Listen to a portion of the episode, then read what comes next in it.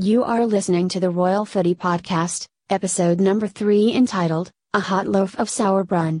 Five, four, three, two, one, go. This is a dedicated podcast to the Utah Royals FC, Salt Lake City's brand new, super shiny professional women's soccer club. I'm your host, Sean Moran, aka the poor man's Brian Dunseth. You can find me on Twitter at MoranSeanMC.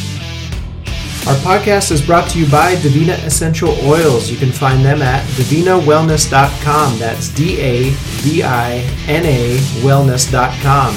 I'm a fan of Davina's products, and as much as I like what they have to offer, I like the people behind the brand. When you buy Davina's oils, you may do so knowing that you buy from a reputable local company. I can't say enough good about the good folks behind Davina Oils. Sign up today at davinawellness.com for secret deals and discounts. Did you know that you can purchase Utah Royals FC season tickets for as little as $10 per seat per game? Excellent! There is not a bad seat in the house at the Rio. Season tickets start as low as $120 for all 12 home games. Season ticket holders also get first right of refusal for potential playoff matches, an invitation to a Meet the Team event, and discounts on Royals merchandise.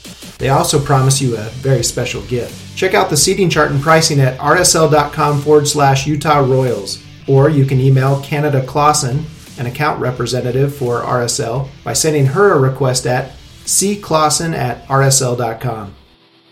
Can you smell that? Move in closer to your speakers. Try and catch a deep whiff. Do you smell that amazing goodness? It smells really good. What you are smelling is a hot loaf of artisan sauerbrunn, my favorite white bread. Sir, your sass is unappreciated here. Ladies and gents, the Utah Royals' first commit for the Kansas City roster was none other than the NWSL's highly accomplished defender, Becky Friggin Sauerbrunn. For the record, that is not her real full name. It's actually Becky Are You Friggin' Kidding Me, Elizabeth Sauerbrunn. You could also call her Becky National Team Captain Sauerbrunn, or Gold Medalist Becky, or even World Cup Champion B to the S.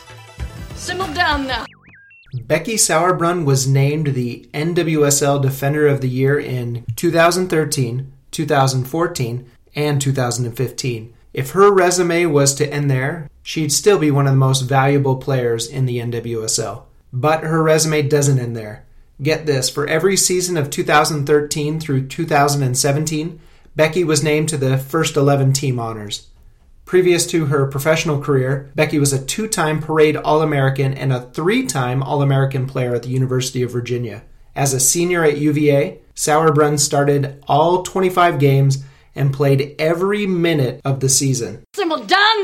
Becky has been involved with the U.S. national program since 1999. At 14, she received an invitation from U.S. Soccer to be a part of the Youth Discovery Program. From then till now, she has pretty much been a regular member of the Stars and Stripes. At the tender age of 32, Becky has made over 130 national team appearances. U.S. women's coach Jill Ellis named Becky the silent assassin and said that it's impossible to overstate her value to the team. In addition to kicking butt and taking names for country, Becky has helped to clean up for her clubs as well. Do you know how many NWSL championships Becky has won? One, two, ah.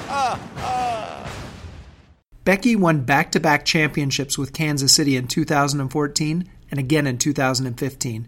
Speaking of 2015, that was a good year for my favorite white bread.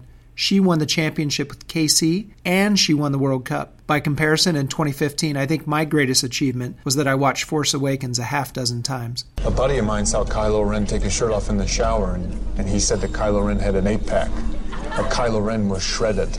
What? Your friend's a liar, man. Kylo Ren is a punk. That guy looks like he weighs 30 pounds soaking wet underneath that little black dress. Tim? Tim! Oh no, he's choking on food.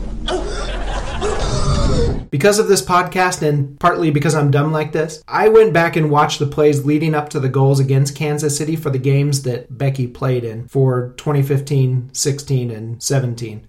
Mimi, big boy. I took notes on where Becky was in the run up of play leading to the goals. In most cases, I couldn't fault her. She was in position. Of course, goals did get scored against her. It's inevitable when you play as many minutes as she, but as was the case with several of the goals, it's really difficult to tell where the fault was truly Becky's or with one of her partners on the back line, or maybe with a coaching strategy uh, against a particular threat or team. Take, for instance, the July 2nd match against the Houston Dash last year. Houston's Rachel Daly would score the first goal in the 55th minute off a deft outside of the foot through ball from Carli Lloyd. The 35 yard pass is insane considering that Lloyd is sprinting as she dumps it. The ball slices through the space between Becky and her closest teammate, midfielder Desiree Scott.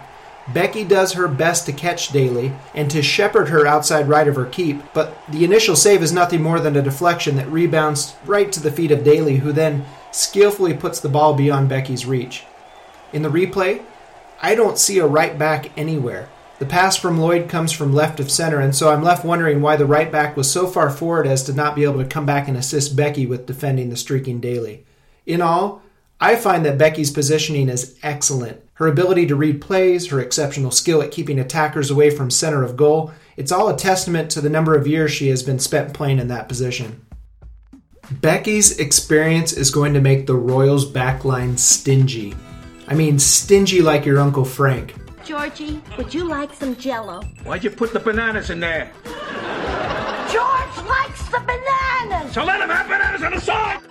Another strong element that Becky brings with her to the Beehive State is her voice. She is an intelligent, strong leader on and off the pitch. By way of an example, she's one of the five members of the U.S. women's national team who filed a wage discrimination action against the U.S. Soccer Federation with the Equal Employment Opportunity Commission. The filing cites a USSF financial report that highlights the fact that the women's team generates millions more revenue than the U.S. men's team, and yet the women are paid about a quarter of what the men earn.